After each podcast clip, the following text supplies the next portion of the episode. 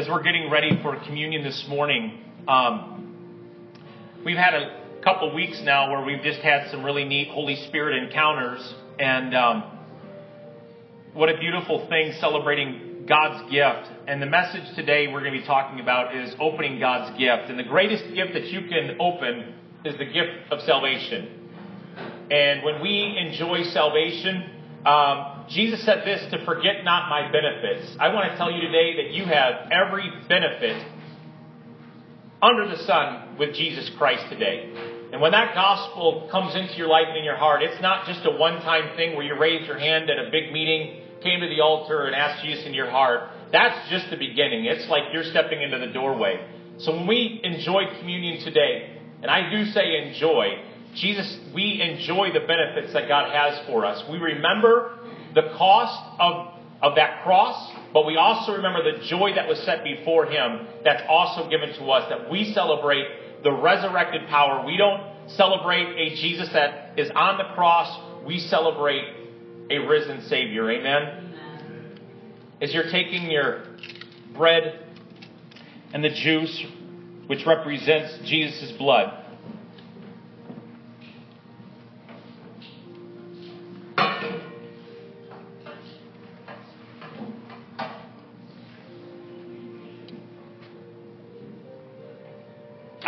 will never ever be able to put into context maybe what that moment felt like for those disciples as they sat with Jesus and he, he partook with them in that communion.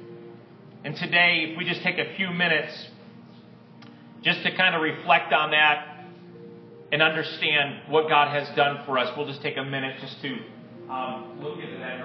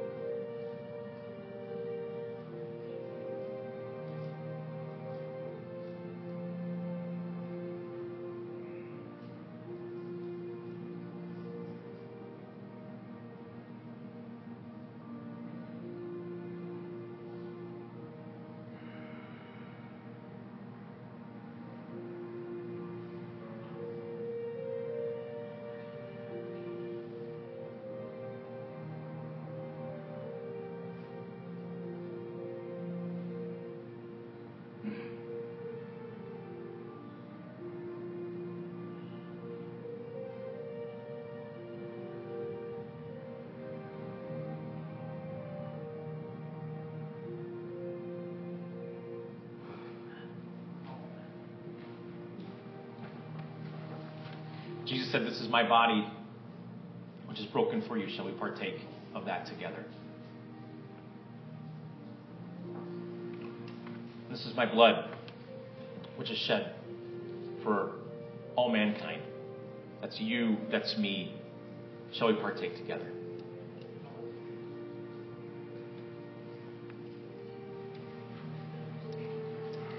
Father, we thank you this morning that we can do this in remembrance of you. That we remember the supreme sacrifice that you paid. And that all the sins, all the problems, all the setbacks, all the pain, Lord, not only did you cover it, but you threw it as far away as the west is from the east into a sea of forgetfulness. And Lord, thank you that you don't hold our past against us. And that today, because of the blood of Jesus Christ and the sacrifice that you paid, your mercies are new today for us. And your grace is sufficient to us. And we thank you for that in Jesus' name. And all God's people said, Amen. Amen. Celebrating God's gift. If you have your Bibles today, we still bring those to church on Sundays. Whether you have the electronic version or the paper version, turn real quick to 1 Corinthians chapter 12. Last week, when we were going in through the service, we touched on it very briefly. So for the next few weeks, we're going to be kind of diving into this is going to be kind of a little school class thing here today. Uh, 1 Corinthians chapter 12 and Romans chapter 12.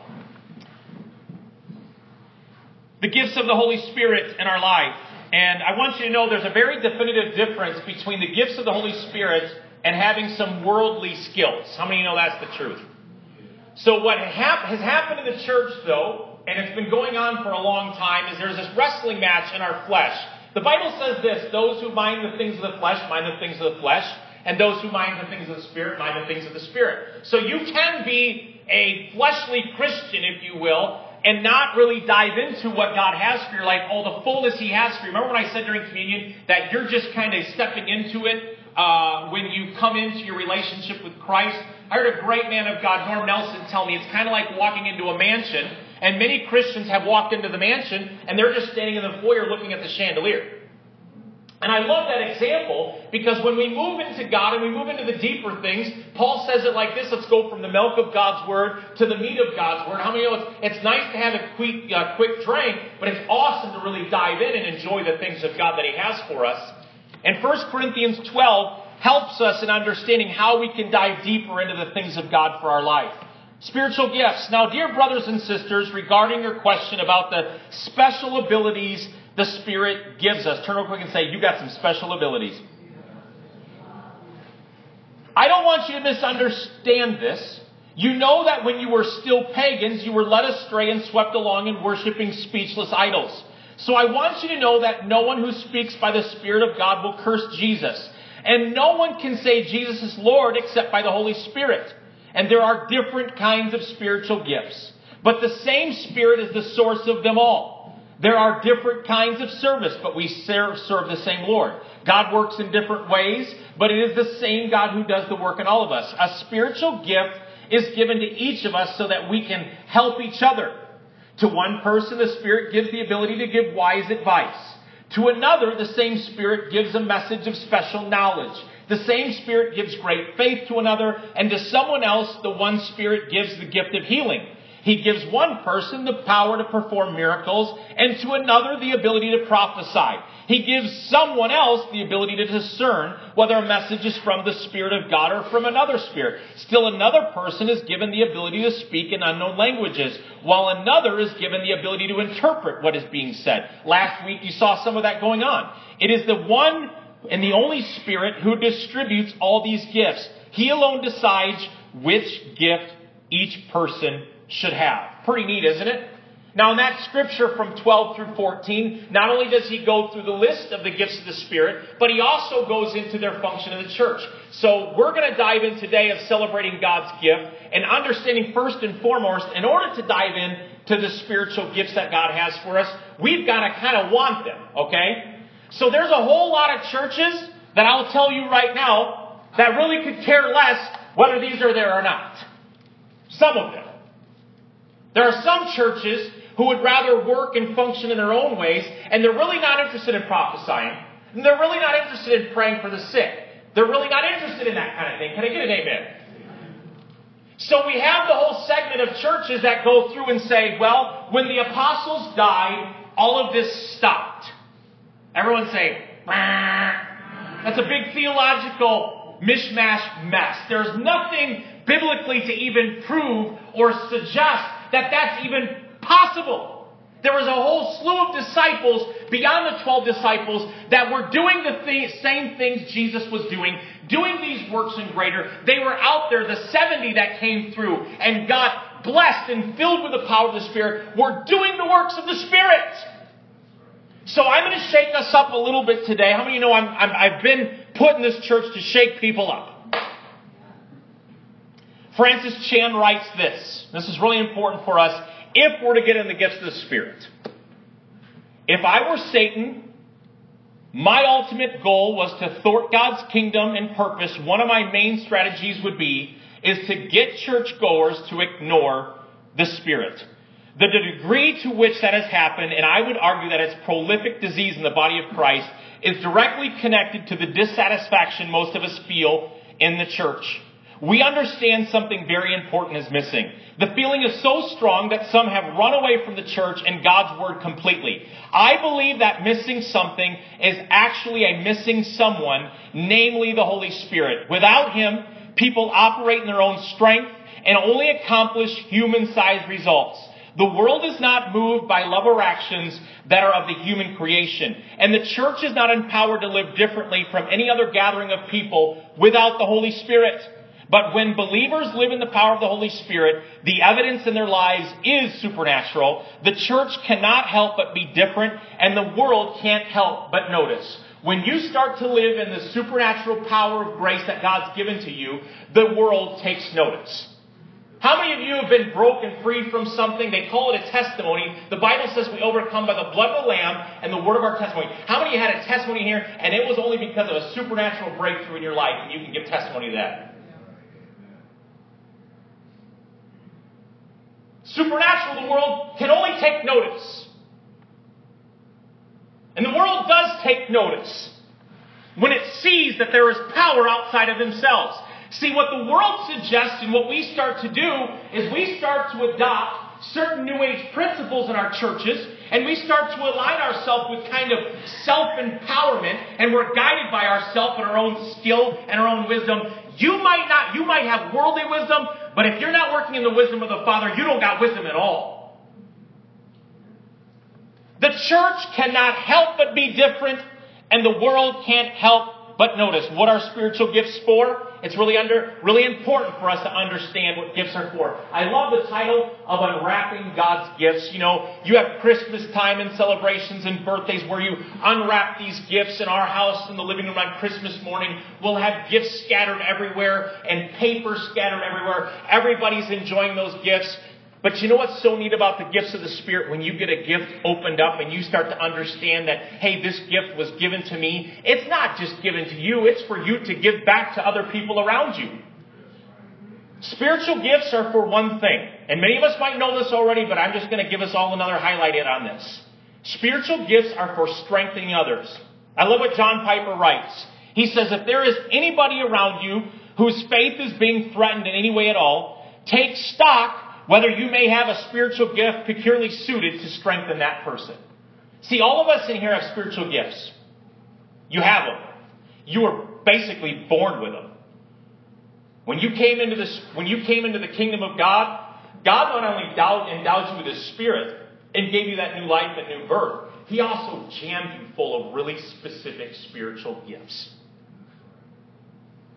Some of you in here are empowered to pray for the sick. Some of you have this the gift of healing where your heart is moved for, for healing people and praying for people. But what I want you to what I, my suggestion would be is this is when you're walking around and you're at work and when you're at home and when you're at school, wherever you're at, and you see people around you that are in pain, does anybody know anybody in pain in here? You just might be the right person at the right time to endow them with a spiritual gift and bless them with something. You might have a word of wisdom. You might have a word of knowledge. Have you ever had that time where maybe the Holy Spirit pricked you to start praying for someone out of the blue? Isn't that neat how the Holy Spirit works with us and talks to us? That the Holy Spirit isn't just this cold doctrine, I believe in the Trinity, but the Holy Spirit comes alive to you. John Piper goes on to write, I believe that the problem of not knowing our spiritual gifts is not the basic problem. The more basic problem is of not desiring very much to strengthen other people's faith.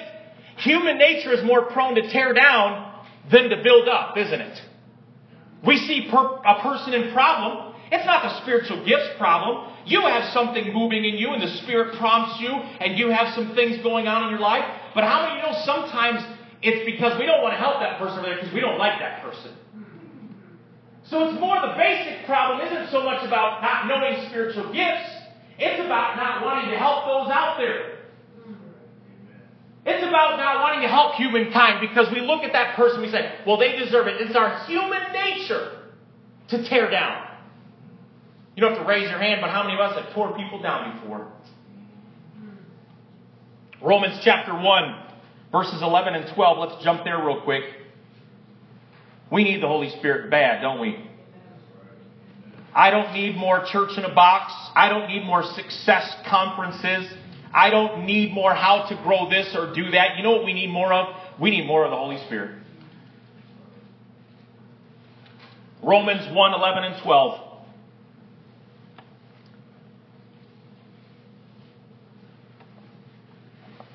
Paul was so excited.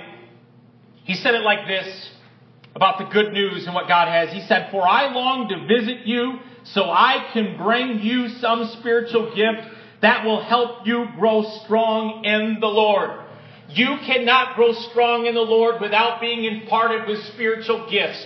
You can't hinge your life on faith. If Christianity is based on nothing but faith and obedience in Christ, then we need those spiritual gifts to drive us forward in life. We need the spiritual gifts and the practice of them. We need that to be encouraged. I can tell you right now that I'll never forget years ago, man prophesied over me and my life and Ann's life. And let me tell you something. That one prophetic time has completely driven us. It was one time. How many of you in this church have been blessed because somebody had a spiritual gift and you didn't know them and you didn't know what they had and all of a sudden they blessed you in the name of Jesus? Isn't it great? Isn't it a wonderful thing to be encouraged by people who are not scared to impart something to people? By the way, impart means this. It means to give, to share, to distribute, to grant. The word implies liberally and generously. So whatever spiritual gift you have today, and maybe you don't know it, by the way, in the next com- coming weeks, we've done spiritual gifts tests. How many people here have done a spiritual gifts test before? We've all done them, right?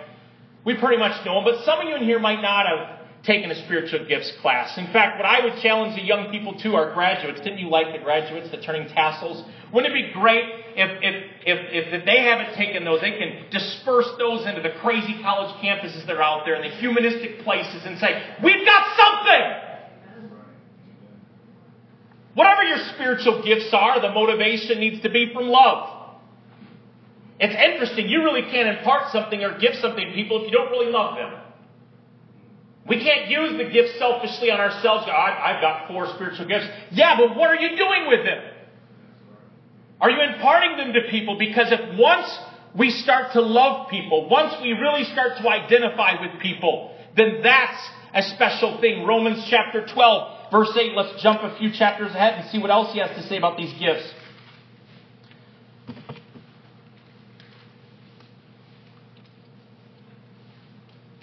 He goes through all these different gifts. In verse 8, it says, if your gift is to encourage others, be encouraging. If it's giving, give generously. If God has given you leadership ability, take the responsibility seriously. And if you have the gift for showing kindness to others, do it gladly. Don't just pretend to love others. Really love them. Hate what is wrong and hold tightly to what is good.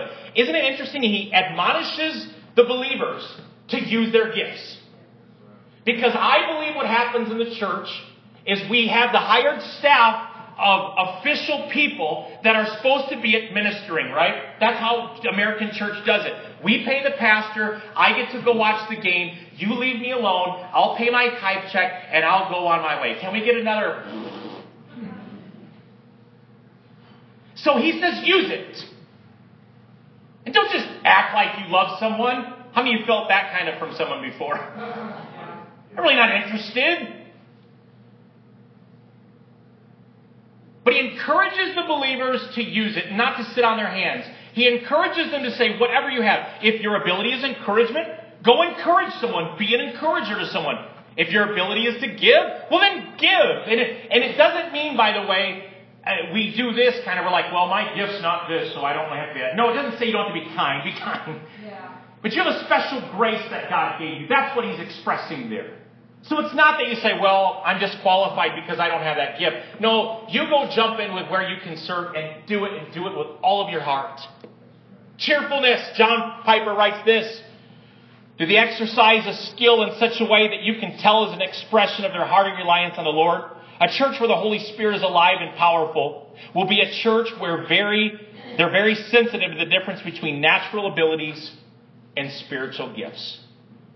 We've all been a part of the churches that are filled with the board, board members of the highly successful in the community. And it's nothing more than a Rotary Club, basically. We, we look at the boards. I remember years ago here, we were kind of going through some transitions, and I actually asked a very demonstrative question. Can you believe that? I said, Does anybody know if so and so is even saved?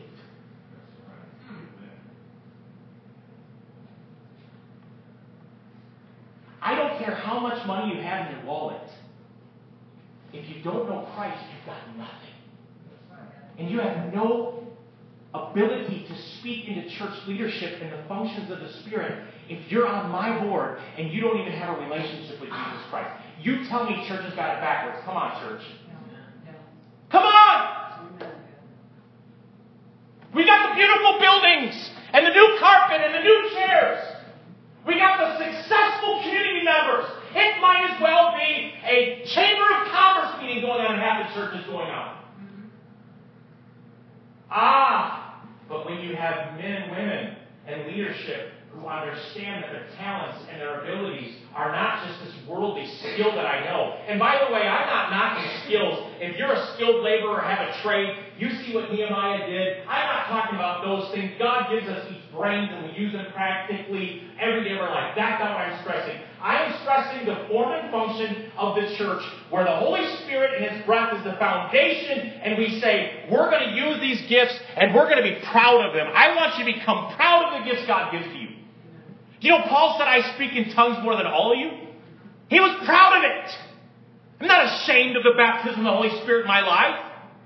I'm not ashamed of the gift of exhortation that God's blessed me with. I want to give this to someone. I have something to give. Turn to someone and say, I have something to give to you. I've got something to give to you. We must become proud. We are too bashful in the church. And so we stay comfortable in the church and we stay comfortable in what we do and we don't go after what God has for us and seek after the deeper things of God. But I will tell you this if you're comfortable where you're at and you don't want to have changes and you don't want to have inspiration for the Holy Spirit and you're going to be dogmatic in your approach in life, then keep going on in your boring journey. this is not. And what happens in the church is we get into a place where our doctrine is perfect and everything is perfect and we have absolutely no life of the Spirit. We haven't cried a tear for anyone in the past 10 years. We got problems, folks. We haven't bled. There is no sense of emotion or passion or energy. And that's why Paul told Timothy, stir up the gift in you. Stir it up.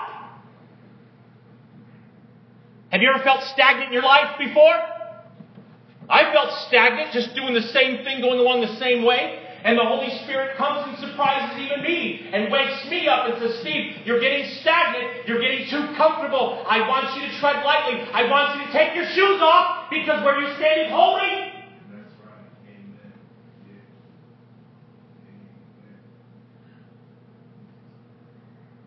We want the success and the blessing, but we don't want to step out in faith.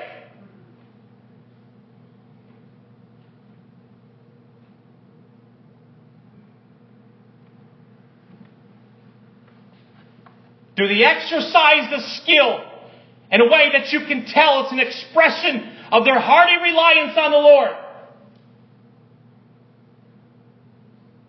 A powerful church will be sensitive to the difference between natural abilities and spiritual gifts. I love natural abilities, it's great. But I want people who have had an encounter with the Spirit of God and can direct me to the holy mountain so I can see God and I can know God differently than I've ever known Him before. God is so big. Do you know that God is so big? God wants to do things to you. He wants to give you gifts. He wants to bless your life. He wants to take you out of where you are to a place where He wants you to be. He has great futures for all of us.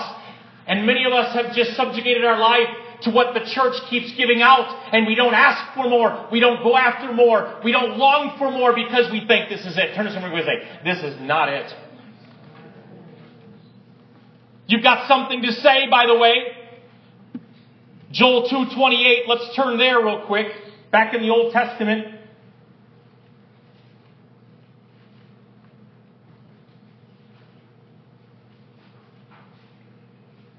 Joel 2:28. I love this verse of scripture for our young people.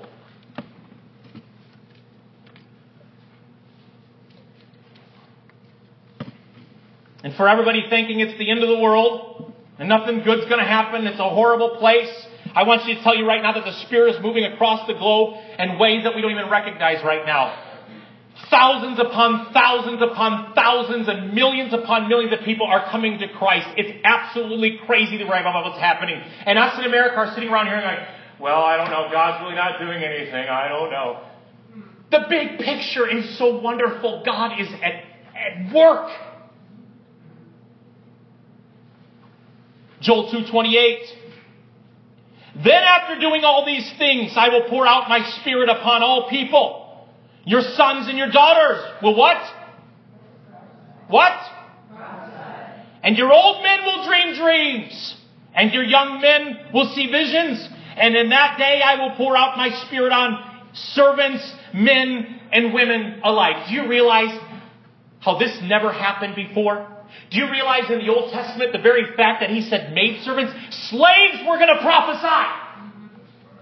Women, marginalized in the Old Testament. They were nothing more than property.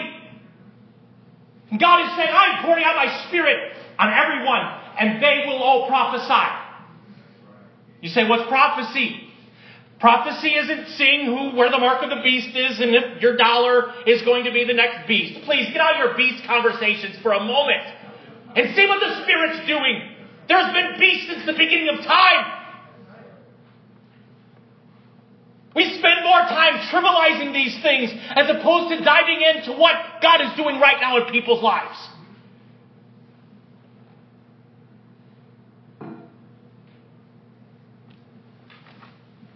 You've got something to say. By the way, prophecy means this. It means to bring God's viewpoint to earthly matters. A prophet is one who sees and one who speaks for God. You say, can I be that person? Can I prophesy? You can prophesy today. Everyone can prophesy. So wait, I don't have to give the gift. I didn't say you have to give the prophecy. I said you can prophesy. You can prophesy to dead bones in your life. You can prophesy to the person going through really bad encounters in your life. And what you can start to say is say, well, as opposed to going, I don't know what I can do, you say, God, can you fill me today so that I might have a word to share with someone? Now your pulpit might not be here on Sunday morning. Your pulpit might be on the, on the train next week. Your pulpit might be at work. It might be in the airline. You might be sitting next to someone and God gives you something. You know, I was supposed to tell someone something. I've told this a million times. We were at the bowling alley. There was a lady there and God pricked my heart to say something to that person. Anybody been there before? Well, Big old Pastor Steve with a big mouth decided to shut my mouth in that moment. I don't want to do it. Anybody been there before? The Holy Spirit will make you uncomfortable, and He'll cause. We think the Holy Spirit to make us more comfortable. No, the Holy Spirit can make you really uncomfortable. I don't want to say it. Ever heard of Jonah? I want to say it. You got something to say. And I believe for a believer, one of the things that the, that the devil takes away from you is your voice. Because when the spirit of fear comes over, we're afraid to say anything. We, we, don't, we don't want to say, we don't want to rock, rock the boat. We are.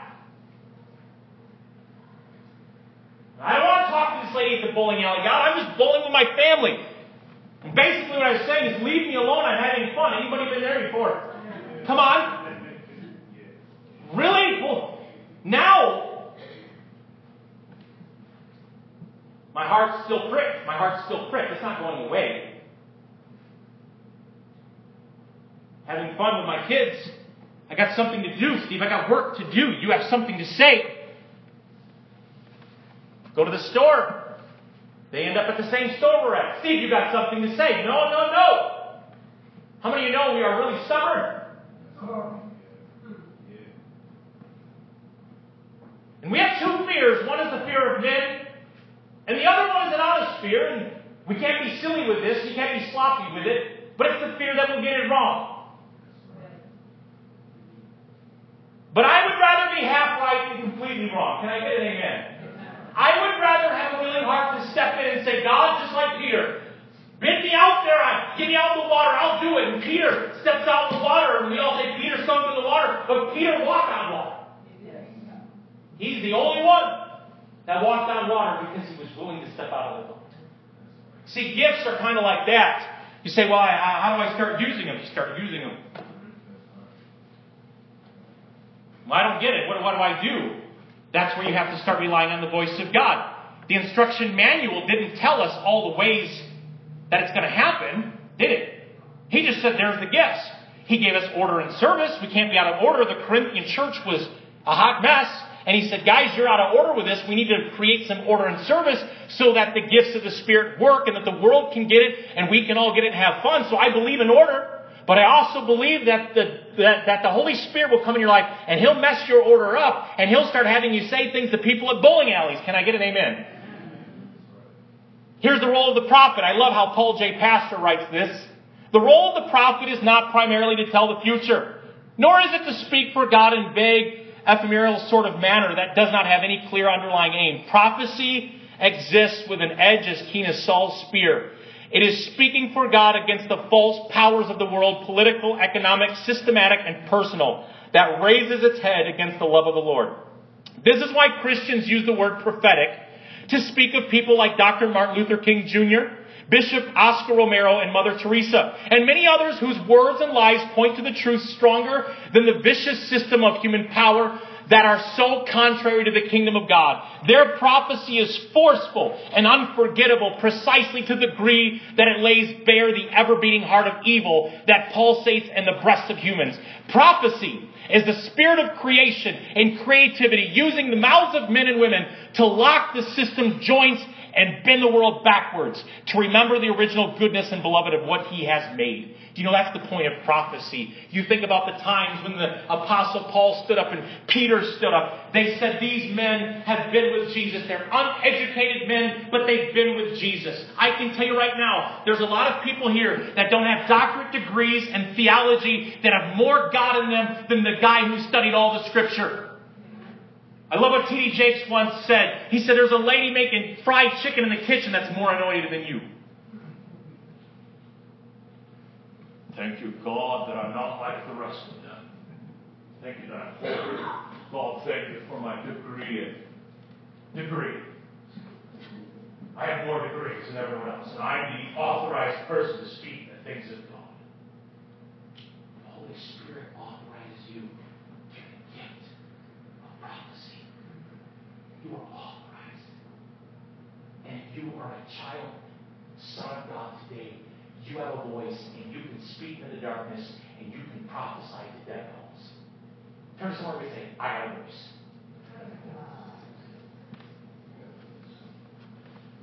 Don't be afraid to speak. Some of you have been afraid to speak. And by the way, I'm not going to tell you that once you speak, that all those dead bones will come up in, to life. I'm telling you that you just have to speak. You might go into situations and those dead bones start to chase you out of the room and hit you over the head. You might not be liked for what you have to say.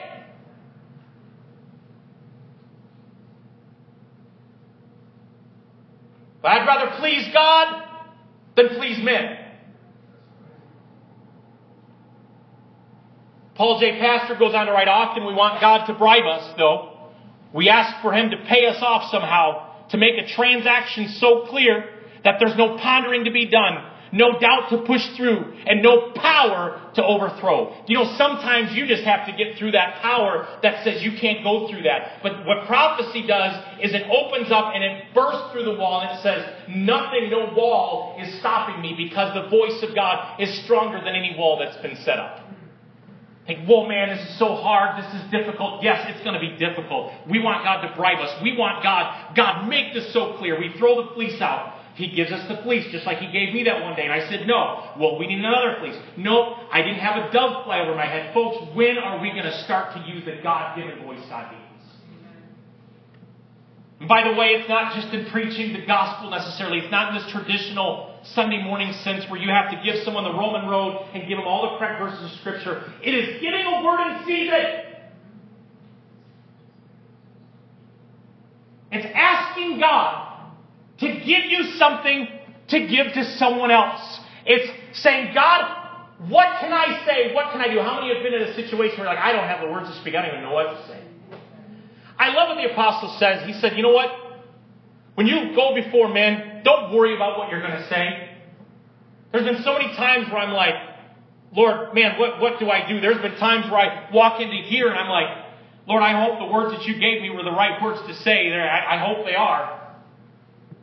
But don't worry about what you're going to say because the Holy Spirit will fill you at that right time to speak those words. It might be one word.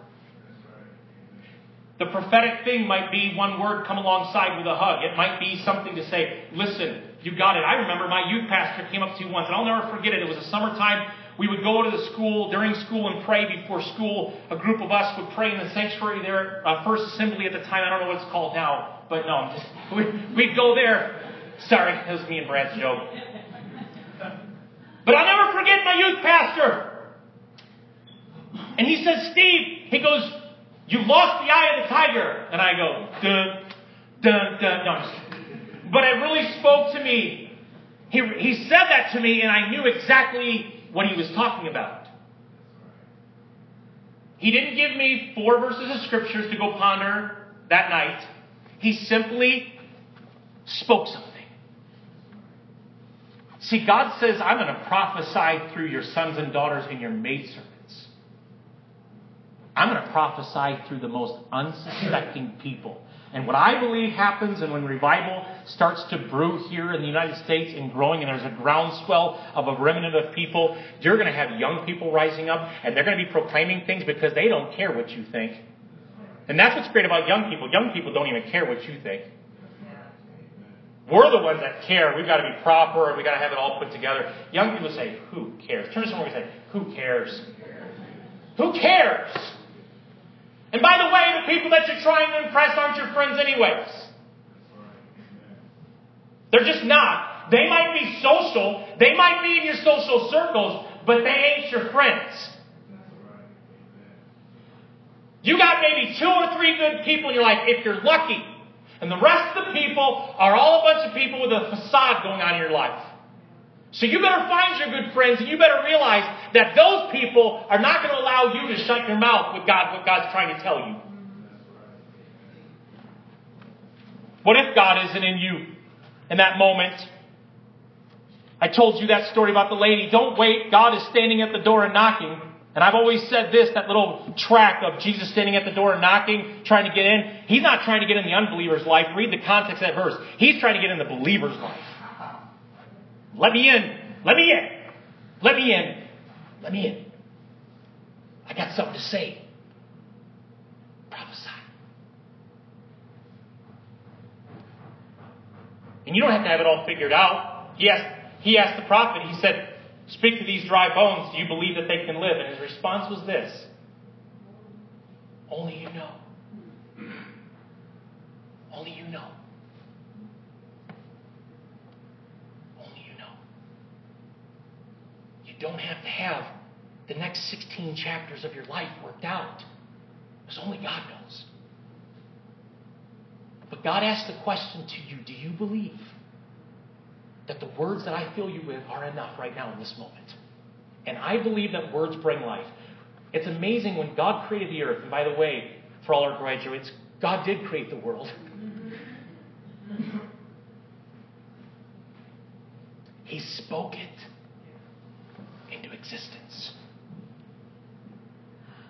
I lay before you blessing and cursing. And so long in the church, we have been cursing people we have been cursing our situations. We have been cursing those around us. We have been cursing the ones that we say we love with our talk. And I am telling you, God has been giving you the ability to prophesy. Are we willing to be changed? Paul J. Pastor writes this We naturally desire to be prophets. Everybody wants to be a prophet, right? But it's also in our nature to cover our ears when we meet true prophets. How many have been offended by, by a prophet before? to tar and feather them, to run them on the rail, to stone, to burn, to crucify them. From the blood of righteous Abel to the way, Zachar- to the way of Zechariah, we love the idea but hate to see our own agenda lay naked in the dust before the Spirit who sees all things clearly.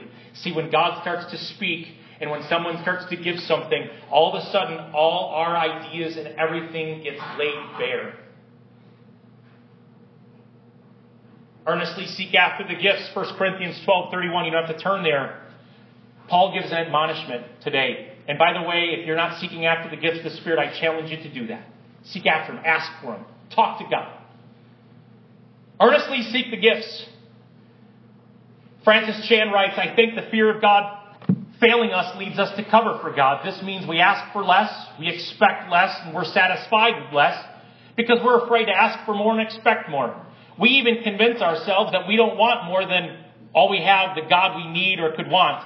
I can't imagine how much it pains God to see his children hold back from relationship with the Holy Spirit out of fear that he won't come through. We get satisfied. That Paul says, I have everything I need in life. Everything I need. More. Luke 11, 13. Let's see what Jesus said about this.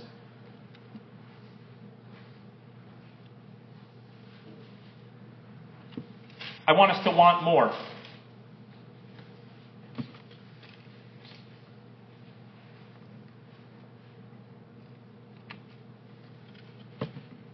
By the way, when our kids were getting gifts from us, it excited us to see their excitement. How many of you gave those gifts and you were really excited because your kids were excited?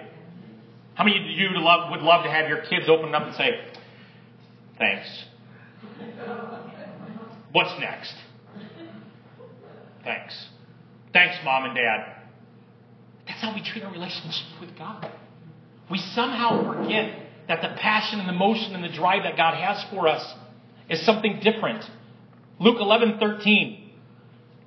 So if your sin, if you sinful people know how to give good gifts to your children, how much more will your heavenly Father give the Holy Spirit to those who ask for Him? So churches across Rockford, I beg us all to ask for more of the Holy Spirit. Ask for more of Him. When you come to church, I challenge you this next week, and when you go to your Bible studies where you're getting more of the same information you already know about, ask for Him. When you come here and you say, Well, I've heard that kind of message before, I've heard the thing on the gifts. Yes, but did you get more of the Holy Spirit? Are you asking for Him. Start looking ahead. Start envisioning God doing great things. You know we all have dreams and visions? Some of our dreams are nightmares. Some of us, we focus on the nightmares, and God wants to fill our imaginations. I can tell you that as I grew in my knowledge of the Holy Spirit and my knowledge of God, I would imagine myself preaching before people, even at the age of 15. Start to think about what God wants to do and how He's going to use you. And maybe said, maybe God has the gift of hospitality in your life. And you say, man, this week's been rough. Well, maybe to get out of your roughness, maybe you just need to start using the gift of the hospital to get out of your grumpiness. Wouldn't that be great? If you're a hospitable person, use that gift to get you out of yourself. If you're a merciful person, go show mercy to someone. I'm not a very merciful person, so that's not my gift. I'm just kidding. Thus says the Lord who makes a way in the sea, Isaiah 43 says, a path in the mighty waters. Do not remember the former things or consider the things of old. I am about to do a new thing. Now it springs forth. Do you not perceive it? I will make a way in the wilderness. I think that's for all of us. You know, I was part of the fullness movement at our church, you know, Pastor Kimball, he's, the Holy Spirit started moving. We were part of the Southern Baptist Convention, and I remember my mom would tell me I was a little too young for this, but I was too, too young to understand what was going on, but old enough to know what was going on. At our church, the Holy Spirit came in, and there was a day and age in Rockford where if you raised your hands at worship, that was a no-no. Can I get an amen there? You were a weirdo. You raised your hands in worship. So we had the hand raisers, and we had the non-hand raisers. And the non-hand raisers would go around with their pencils and pens, seeing who was the hand raiser, and they would report to the pastor, these people are drawing attention to themselves, faster. These are the hand raisers. Fullness movement starts happening. People start getting delivered. You know demons, those, those things called demons? See, we think, we think of it in terms of spiritual warfare. There's a little demon over here and a little pitchfork and an angel over here. Let me tell you something. There are people that are bound by the enemy that need deliverance in 2018. They don't need more medicine.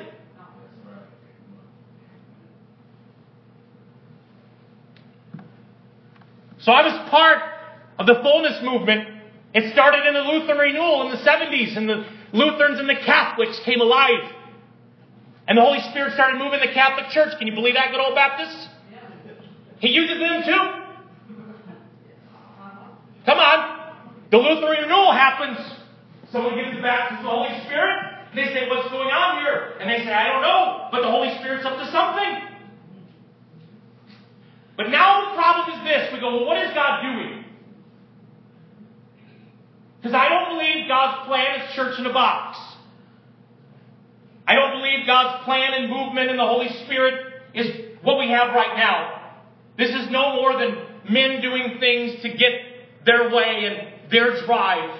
But I believe God is doing a new thing. But what we can't do is our brains can't go back to 1983.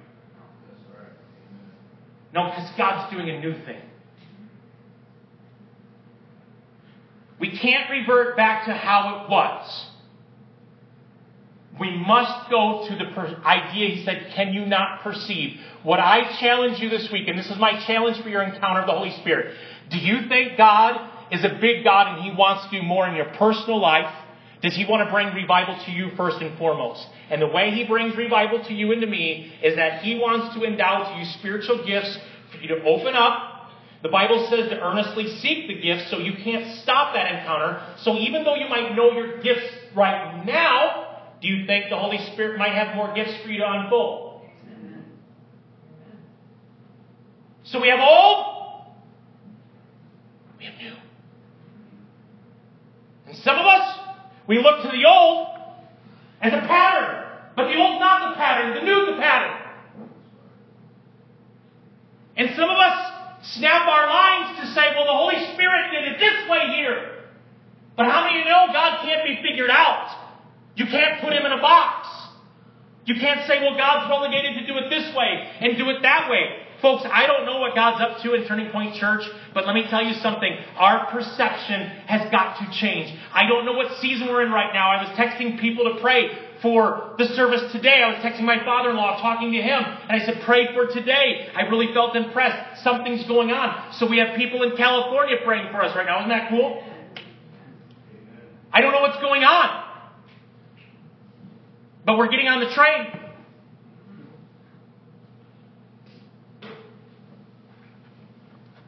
This is the other hard part of the Holy Spirit and what He does.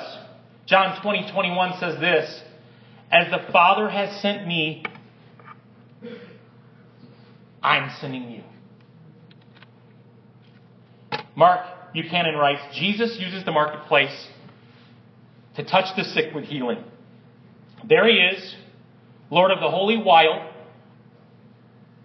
iconoclast of the safe God, striding hugely, robes flying about him, jostling with the crowds, spreading his hands wide, pressing those hands against the flesh, scalding with fever, or icy with approaching death, letting clutching, disease soaked hands grab hold of him.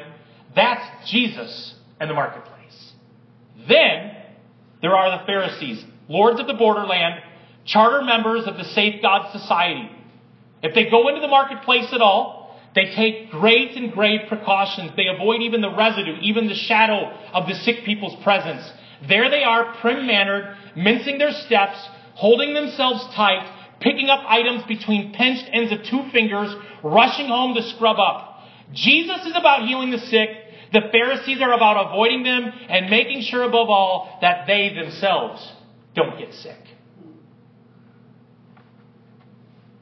What the gifts of the Spirit do is it gets us back into the place of not safety. It gets us back into the place of saying, God, where you stepped, I want to step.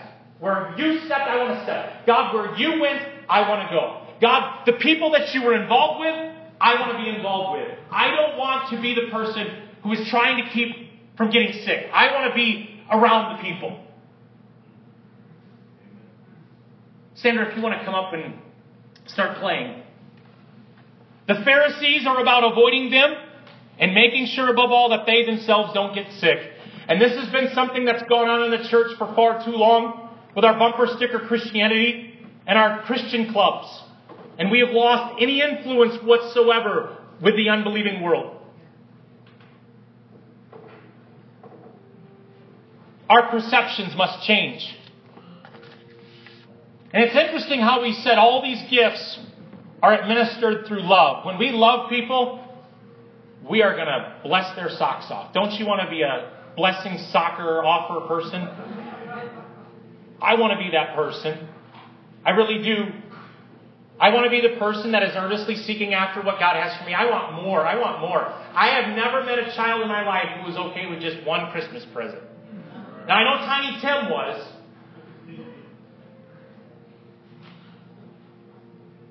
But everyone I know wants one more present. And I love it when our kids, little Emily, when we would go to Toys R Us, you know, they had a little scanner. Now they do it in a way where you don't just write your stuff down. You can go through the whole store with a scanner and they just print off the catalog and they say, here it is. Well, I mean, Emily just going through going, beep, beep, beep, beep, beep. I'm like, do you even know what that is? I don't know. Beep, beep. She just wants the whole store.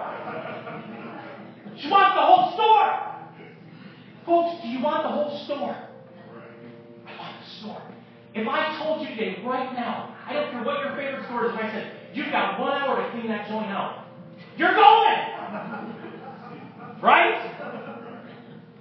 And you're not going to be bashful about it. I love Guy's Grocery Games. They go, three, two, one, and they get out of the cart, and they're going like this. Folks, I am telling you, it takes childlike faith to understand the gifts again. I want you to get out of your head for a moment. I want you to get into your heart. I want to be in my heart. I want to be one that earnestly seeks after the gifts. I want to be someone who says, Holy Spirit, I want more. I want to be those that Jesus said, if the Father, if you are sinful people, know how to give good gifts to your kids, how much more does the Father want to do good gifts and give you the Holy Spirit when you ask? I want you to be the person that is in a hurry and wants more. I want you to have more. I want you to ask for more. And you know what? Here's going to be the flip side of it as we dive into this more weeks. To be here next week. Then we have Father's Day, but we'll get back to this in a little bit. I want you to be someone who just asks for more.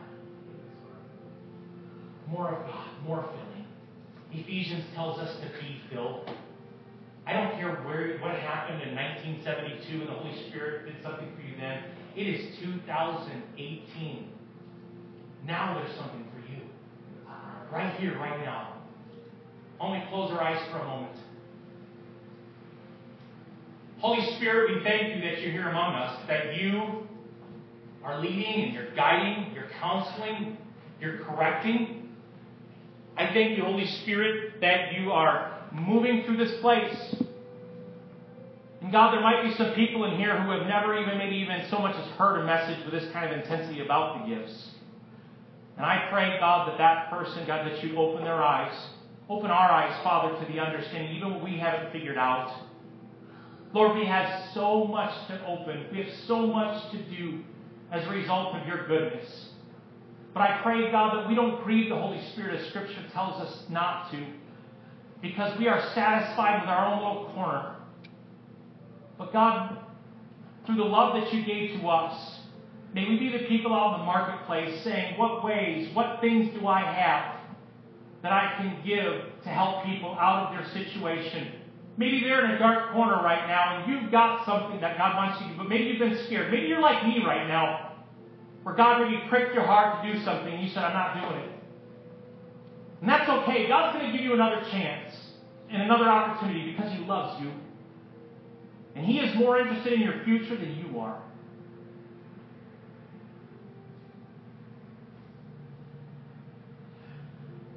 Today, may we be the shopping spree frenzy of people that said, God, give me more of you.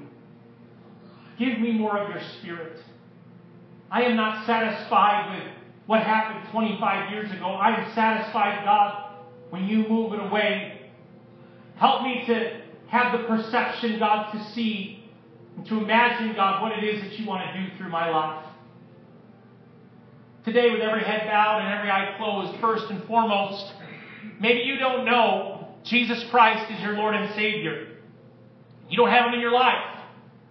There's no relationship there, nothing cognitive going on between your heart and His.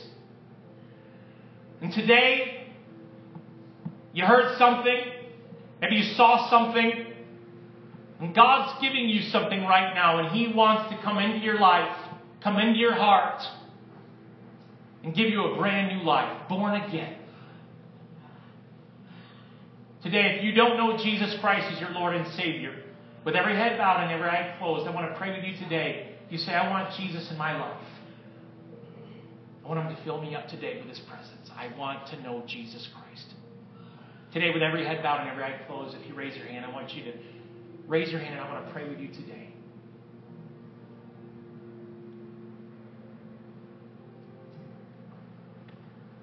Today, believer, maybe there's something that struck you. Maybe it was a scripture, maybe it was a word, whatever it was. And you say, you know what? I want to be filled with the Spirit today.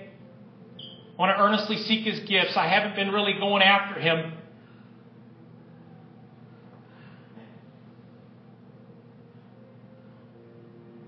Today, if that's you, with every head bowed and every eye closed, I just want to pray that God fills you afresh today so that you can have a fresh encounter with the Holy Spirit and that those gifts that maybe you didn't know were even evident will start to spill out onto other people so that you can impart to other people, just like Paul. If that's you, why don't you raise your hand today? Anyone? Thank you. Thank you. Thank you. Thank you. Thank you.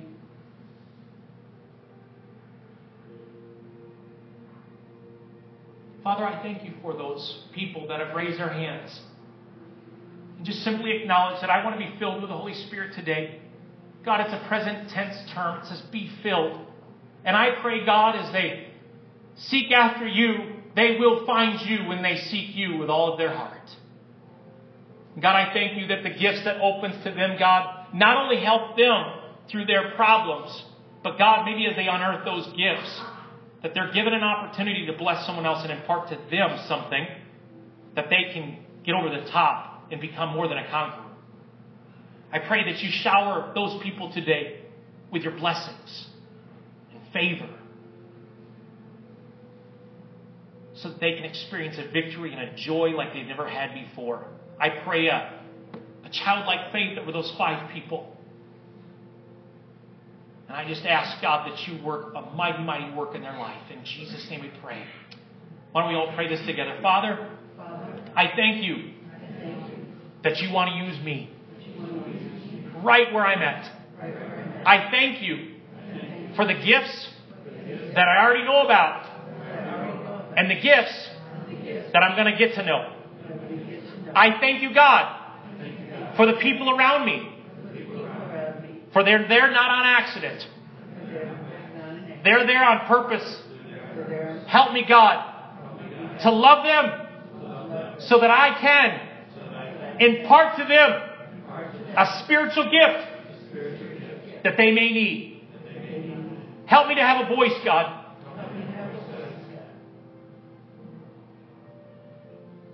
In Jesus' name. Amen. Amen, amen, amen, skis. Yeah.